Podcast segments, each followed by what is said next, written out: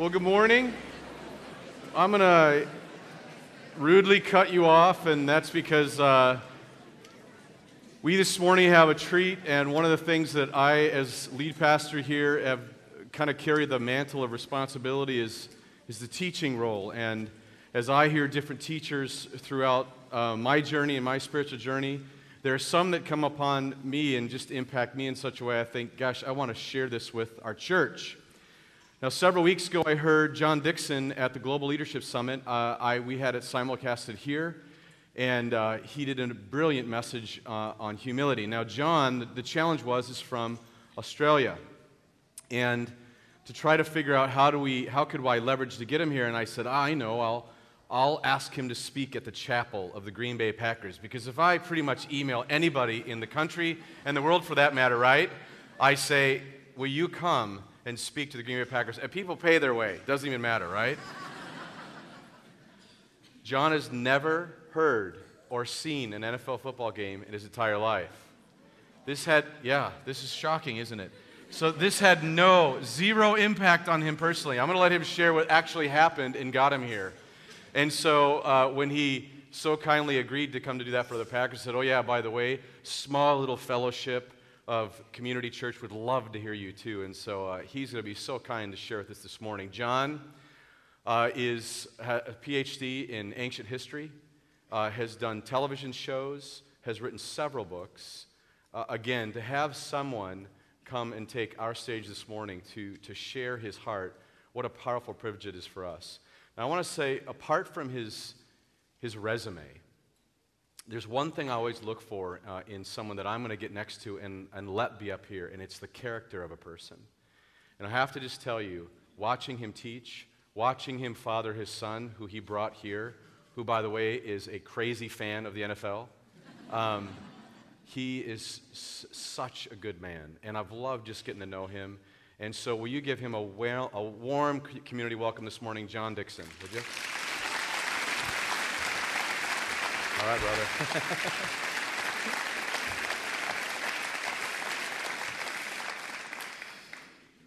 what a pack of lies. Apart from me not knowing anything about the NFL, uh, that's true. Uh, I had to, um, with the last service, 8:15. Uh, my strategy was to start the sermon really slowly until you can follow the accent. Because uh, I know you, you have a funny accent, so it's hard for you to follow mine. Uh, and, uh, and then halfway through the sermon, you'll have attuned your ear to my accent, and then I'll pick up to Australian speed. Sound okay? And then if I start to see a few of you go, then I'll slow it back down and uh, we'll try and pick it up again, okay? Uh, whenever I come to America, I, am struck by how similar our countries are and how weirdly different our countries are. Similar, I mean, a lot of our cultural things are exactly the same in Australia. Uh, half of our TV is American TV. Uh, but um, when I think about the origins of our two countries, uh, you, you could hardly have more polar opposites. Your country founded by people with a deep Christian faith, right? From the little I know of American history, deep faith. They came here for freedom, for uh, ability to express a new way of being Christian without certain constraints, to find a new land, a kind of promised land, as it were. But when you compare that with Australia, I don't know if you know anything about Australian history. You don't. You shouldn't. Don't worry. It's boring as anything, right? We just came and we went to the beach. That's basically Australian history, right? But uh, we were started as a penal colony. Uh, you went seeking freedom, we went there being locked up because the prisons in Britain were overflowing. They thought, Let's send them as far away from England as we possibly can. We've heard about this little place down under. Let's go send them there. And this is literally how our nation began with a bunch of convicts. Now, I know you're thinking, that explains the Australians I've met. You know, that's, they all come from convicts. But the thing is, our uh, faith perspective is influenced by that because, of course, Christianity was not very popular amongst the convicts, especially as the you know, church tried to impose itself. They had one chaplain for this colony, and, uh, they, and the convicts hated being forced to go to church. And they were forced to go to church and put up with long sermons. And our first chaplain, Richard Johnson, he was a good guy, a Bible believing guy. But uh, the, the, convicts just hated him. In fact, so did the government because um, the government would not let him build a church. He had to do it in the, in the open air. Uh, and uh, when they eventually uh, let him build an actual church building about eight years into uh, Australia's uh, history, it was burnt down within five under mysterious circumstances. And Australians like to think of that as their approach to Christianity, basically. We, we lay claim to being the first nation, probably in world history, to have burnt down its first and only church. Uh, it's, uh, it's influenced our culture. So that today in Australia, we have 8% church attendance. That includes all denominations, and it, uh, in, includes even those who go only once a month. That's not even every week. They're once a month, 8%. You guys, I don't know, something like five or six times that amount. So, can you see our, we come at it from a different sort of perspective? I often get the impression that, you know, Americans, it's like they're preaching in Jerusalem, and Australians, we're preaching in Athens. And it kind of affects, you know, how you think about the faith and, and how you communicate it. Um, but the thing is this what we believe at core is the same.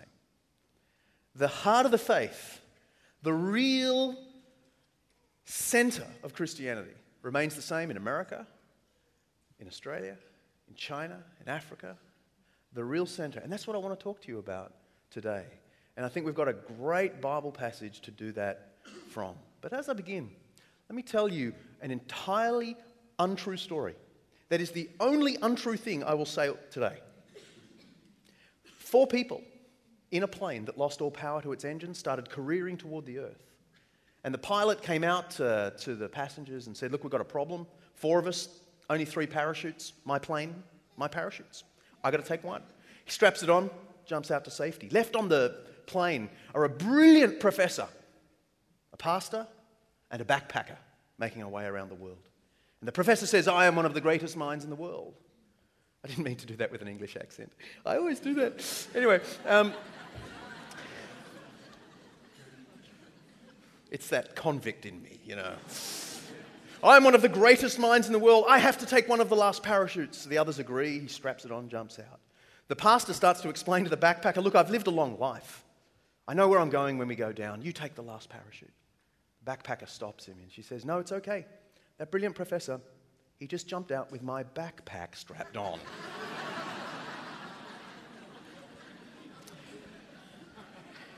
now, that's, a, that's not true, okay? It didn't happen, so far as I know. But it illustrates something that is really true. It's possible to assume you have the real thing when in fact you have a poor substitute. Now, that's a particular problem jumping out of an aircraft with a PhD and a backpack. It's also a problem when it comes to the Christian faith. Plenty of people assume they've embraced the real thing, got the uh, parachute strapped on. But on closer inspection, halfway through life, maybe near death, realize it's a backpack. Equally, it's possible to have rejected what you assumed was real Christianity.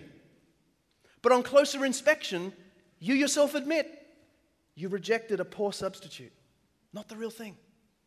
And we've got plenty of people like that in Australia who have rejected what they think is Christianity, but it's not Christianity. I find this to be particularly the case with the very famous atheists of our world at the moment.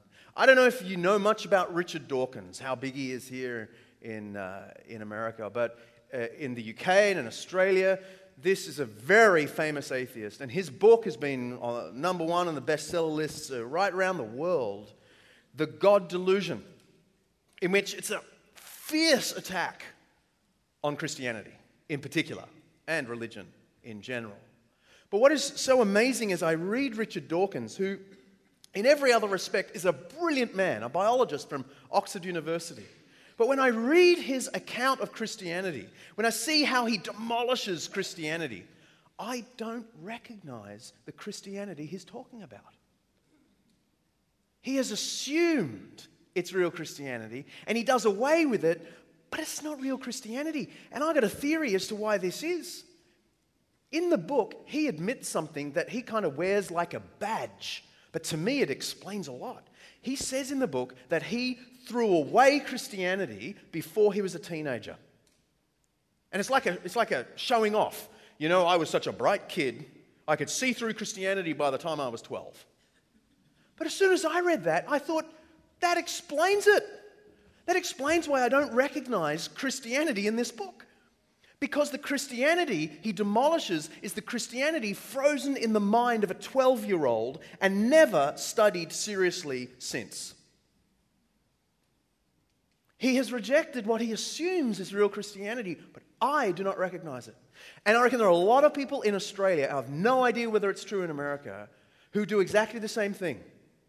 They reckon they knew about Christianity when they were young, and now that they're old and they face the, face the complexities of life, they face the big philosophical questions that confront you when you reach your adult years, they look back on that childish faith and they say, the childish faith doesn't match. It, it, it can't stand up to my, my adult questioning, and they, they just reject it. So, you know what I want to do today? I want to do a safety check. I want us to check if we've got a backpack or a parachute on. I want us to kind of clear away every assumption and go back to a beautiful text of Scripture that I think contains the three core realities of the Christian faith. Picture the scene from the Bible reading today. Three crucified men who are naked unlike in Renaissance paintings. Bleeding, dying. A crowd is gathered. All the attention is on the man in the middle. And out of this sort of brutal, ugly, bloody situation emerge the three core realities of the Christian faith. And the first has to do with the identity of the man in the middle we read in verse 35, Luke 23. The people stood watching, and the rulers even sneered at him. They said, He saved others, let him save himself if he is the Christ of God. The soldiers also came up and they mocked him. They offered him wine vinegar and said, If you are the king of the Jews, save yourself. Then down in verse 39, one of the criminals who hung there hurled insults at him. Aren't you the Christ. Save yourself and us. Do you see how everything in this climactic passage of Luke's gospel focuses on who is Jesus? And they all reject him over one particular claim that was made about him. And it is so important for us to understand what the claim is. Because here we understand the identity of Jesus better than any other angle. And it's important to do this because, at least in my country, and I suspect the same in your country, there are so many versions of Jesus, right? There's, you know, Martin Scorsese's Last Temptation of Christ film. Now, I know this is not the sort of uh, film you're allowed to put your hand up and say, Yeah, I've watched that, okay, in church anyway, right? But yeah, I've watched that. But in this film, Jesus appears as this misunderstood, sexually repressed guy who doesn't really know if he's a prophet of God or what. It's, it's a really curious take on Jesus.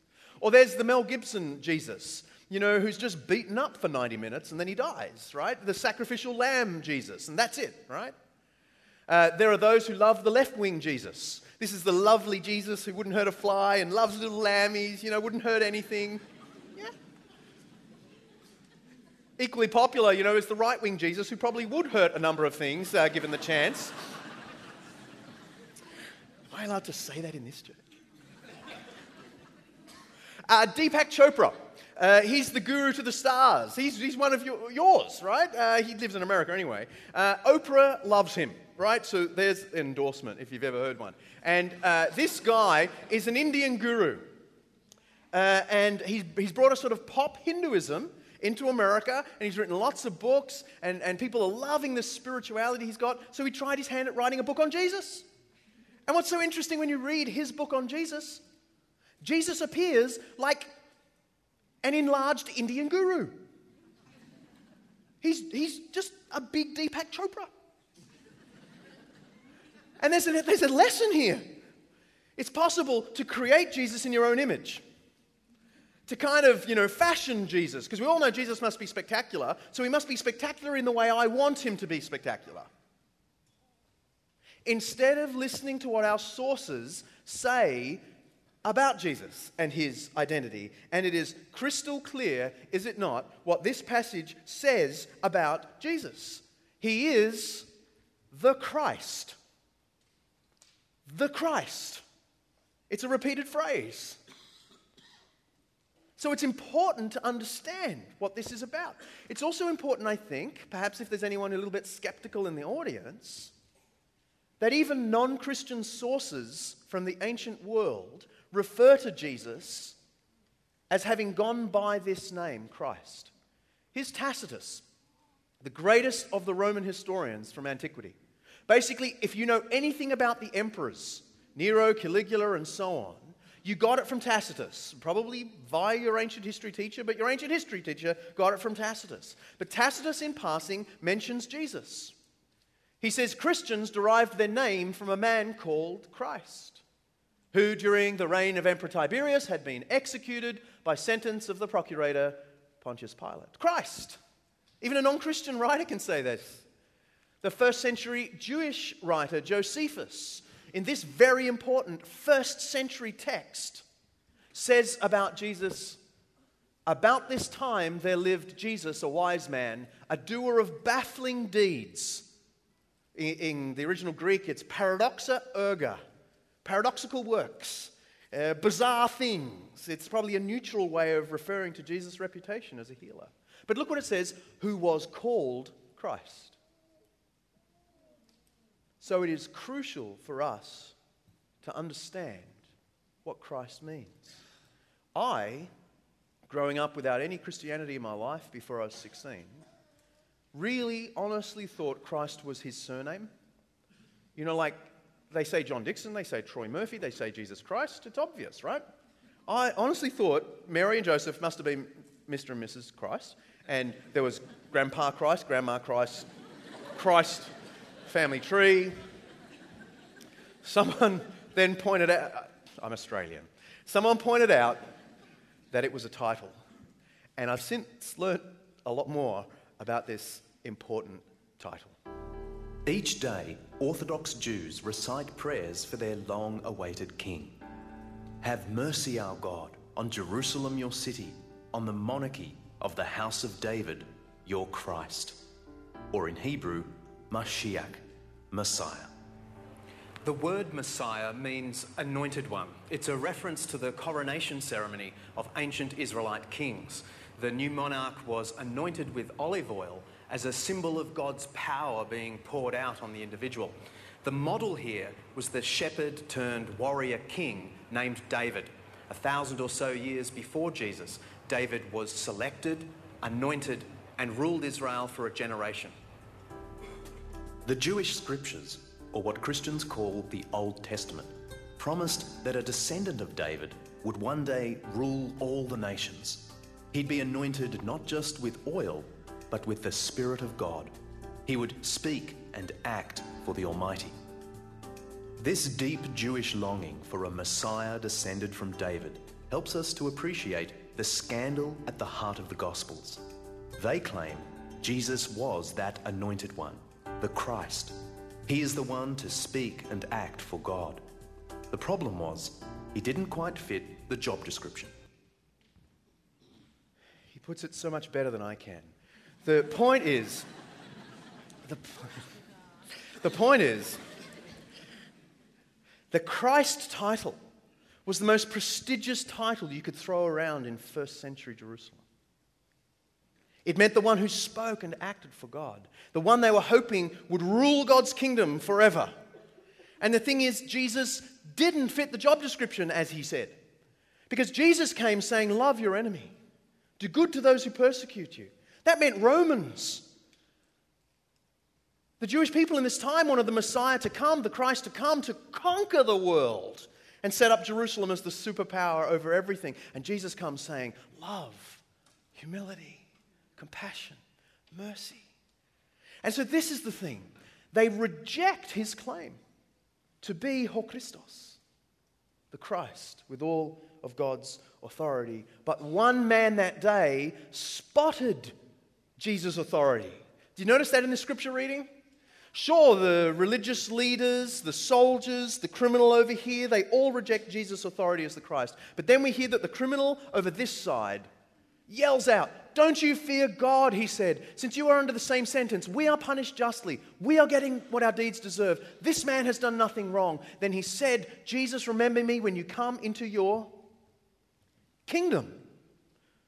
Has he not spotted what everyone else rejected. That Jesus is the one with all the authority of God to rule the kingdom of God forever. Remember me when you come into your kingdom. What everyone rejects, this man accepts. And it's hard to know how he worked it out. Because Jesus didn't look very kingly, naked, bleeding, dying. And yet somehow this man saw in Jesus the Christ. Perhaps he'd heard the rumors, the rumors that actually made their way into non Christian sources that Jesus could do baffling deeds. And maybe he thinks, this has to be the Christ. But here's my point the first part of the safety check of the Christian faith is asking yourself whether you have recognized Jesus' greatness. Not as a guru, not as a teacher, not as a life model, as the one who speaks and acts for God, the Lord of God's kingdom. Have you realized Jesus' greatness?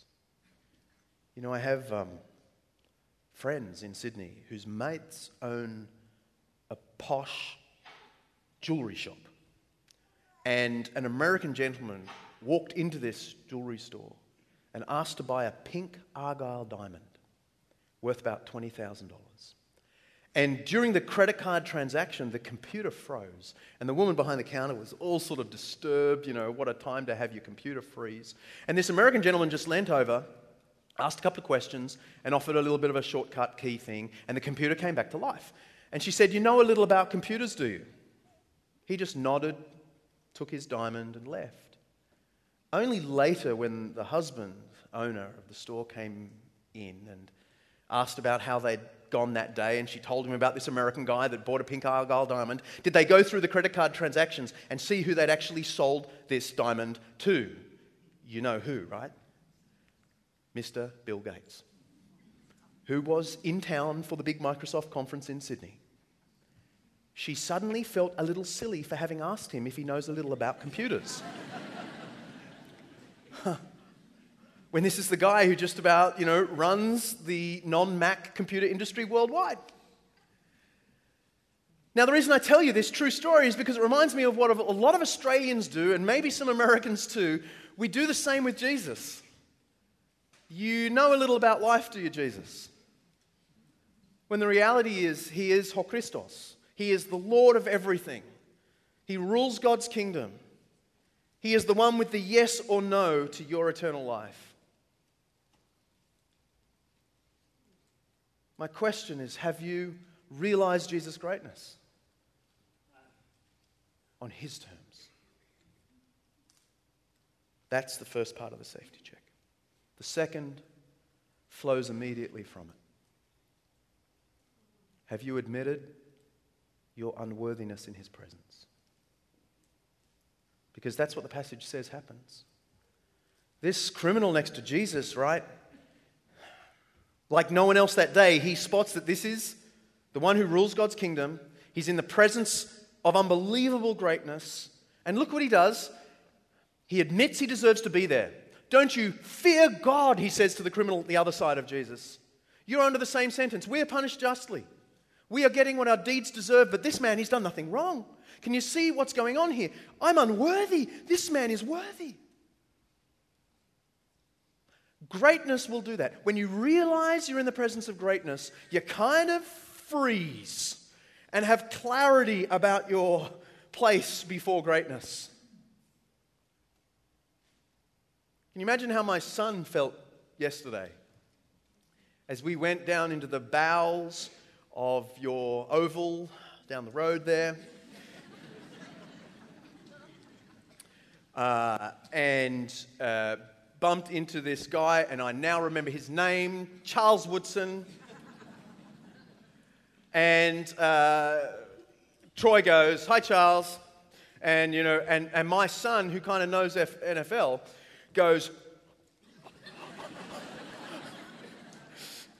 And, he's, and he goes to Troy, Is that Charles Woodson? And Troy goes, Yeah. And he's like freaking out. And then, of course, when uh, Troy introduces Josh to uh, Charles Woodson, Josh is like tongue tied, you know, sort of at one at the same time trying to be cool, but being an idiot, really. You know, uh, he's left the building, he's uh, gone to the match already. Uh, the game. Whatever.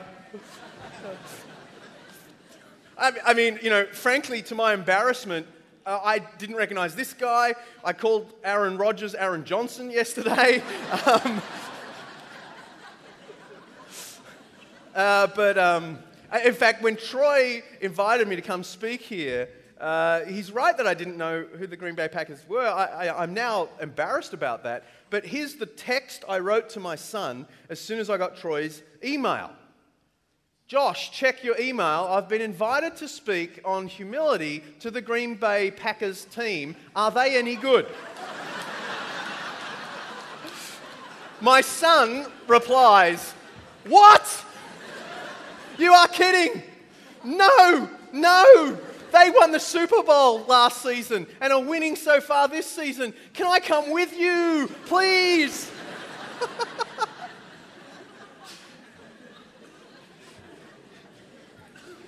I said, okay. Okay.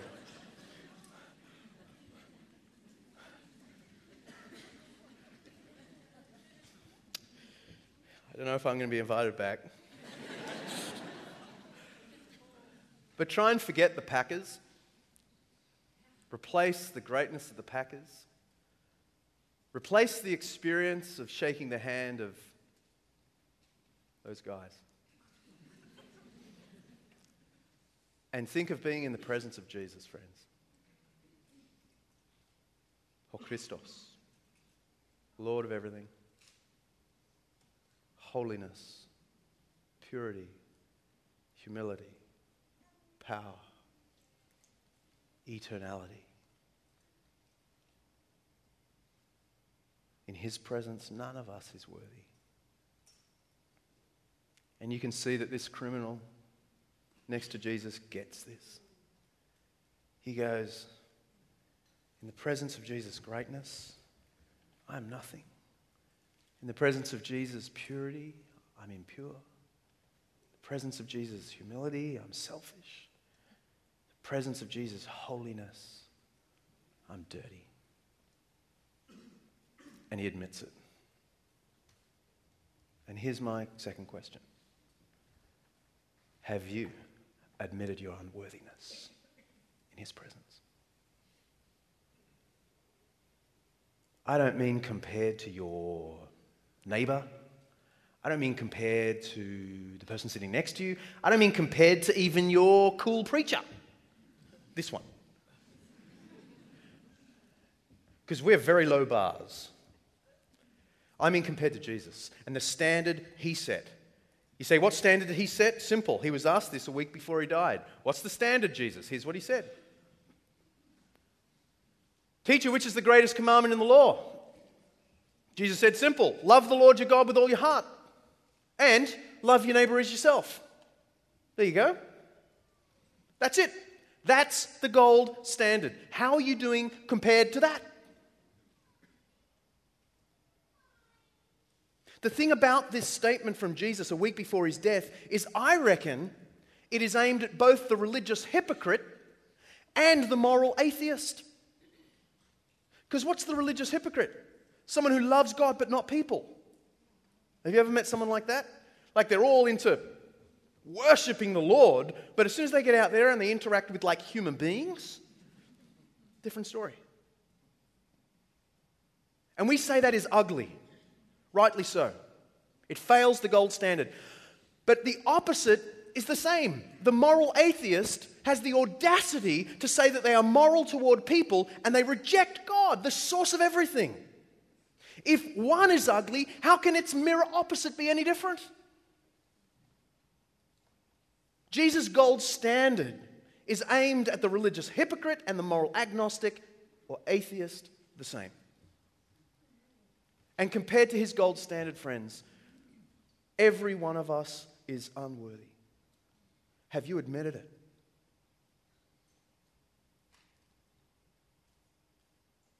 Third and final part of the safety check flows right out of this sense of unworthiness. It's forgiveness. I love these words. Then he said, This is the criminal over here. Then he said, Jesus, remember me when you come into your kingdom. Don't you love the simplicity and humility of it? There's no deep theology.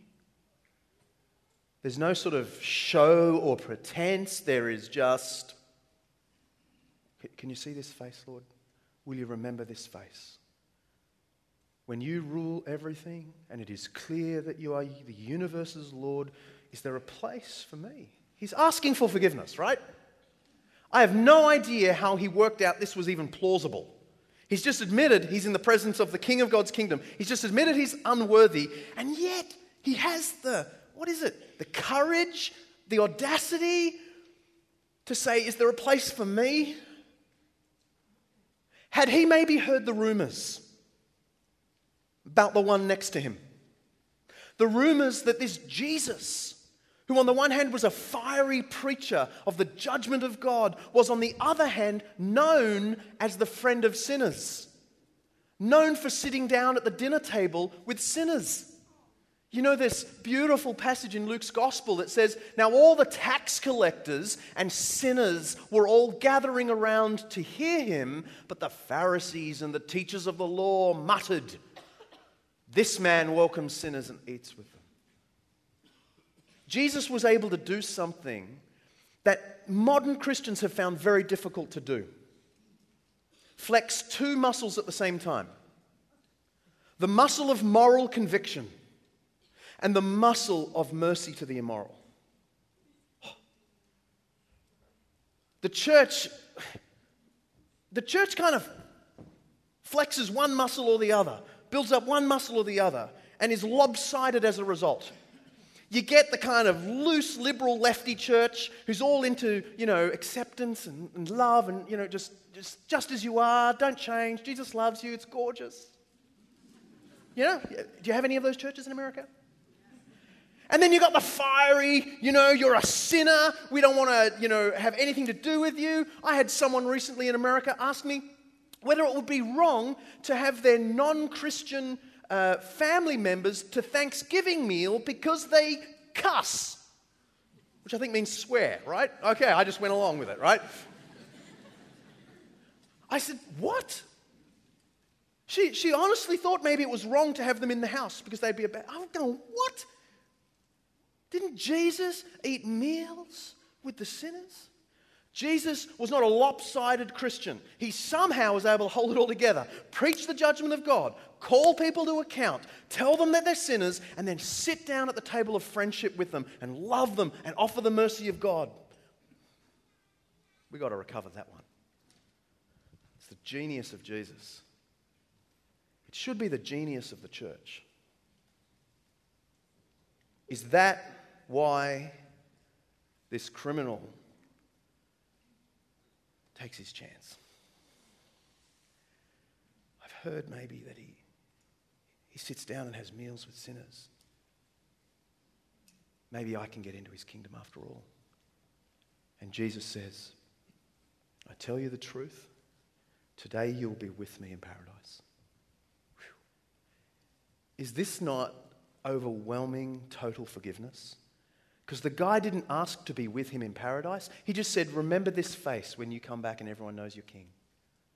It's like he's saying, I'll have a little corner of the kingdom You know, I'll just be out there, you know, I'll be clearing up the rubbish of the kingdom. That's cool. I just want a little place. And Jesus says, No, you know what? You're going to be with me.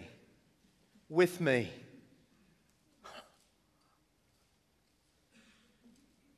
Forgiveness. Not because the criminal could do anything to earn it. Of course not. He's, he's about to die.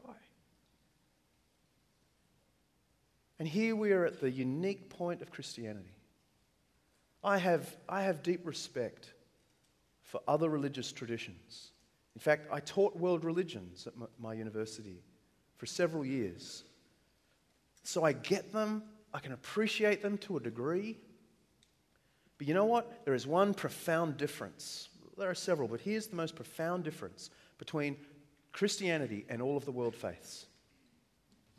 In Christianity, salvation is free.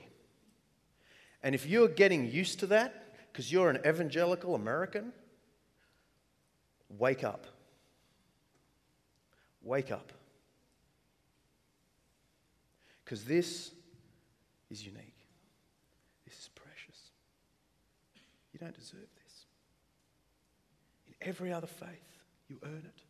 In Hinduism, what you do for the gods determines the degree to which they give you good karma and improve your reincarnation until maybe, maybe you'll achieve the ultimate prize. In Buddhism, the degree to which you follow the Buddhist path will determine your outcome. In Islam, the degree to which you pray and give to the poor will atone for your sins. In Christianity, friends, no one atones for your sins but Jesus. It was now about the sixth hour. Darkness came over the whole land until the ninth hour, for the sun stopped shining. You know, we have a non Christian reference to the sun stopped shining at the time of Jesus' death from about the year 50, the Greek writer Thallus. That's just one for the nerds. And the temple curtain was torn in two. Jesus called out with a loud voice, Father, into your hands I commit my spirit. When he said this, he breathed his last. In this moment, this dark and beautiful moment, Jesus bore the sins of you and me. And I wonder if that criminal next to Jesus, in that dark moment, thought, that was for me. That's how I got forgiveness from Jesus. Forgiveness for me, condemnation for him. Mercy for me, judgment for him. Paradise for me, hell for him. I get it. Do you get it? Never take this for granted, Christians. This is unique. You couldn't have come up this by yourself. That God, the glorious, the one in whose presence we are nothing and deserving of judgment and rightly fearful, enters into the world as Jesus, bears the judgment we deserve so we could be forgiven through his atonement.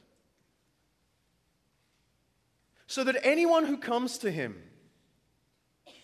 recognizes his greatness, admits their unworthiness, and asks for forgiveness, will be forgiven. Have you done it?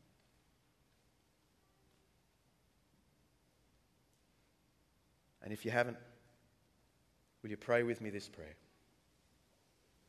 as I close? And are we moving into communion, Troy? Let me pray a prayer we say in my tradition every week before communion. You may want to echo it in your heart. We do not presume to come to your table, merciful Lord, trusting in our own righteousness, but in your manifold and great mercies. We are not worthy so much as to gather up the crumbs under your table. But you are the same Lord, whose nature is always to have mercy. Grant us, therefore, gracious Lord, so to eat by faith the flesh of your dear Son, Jesus, and to drink by faith his blood, that we may evermore dwell in him and he in us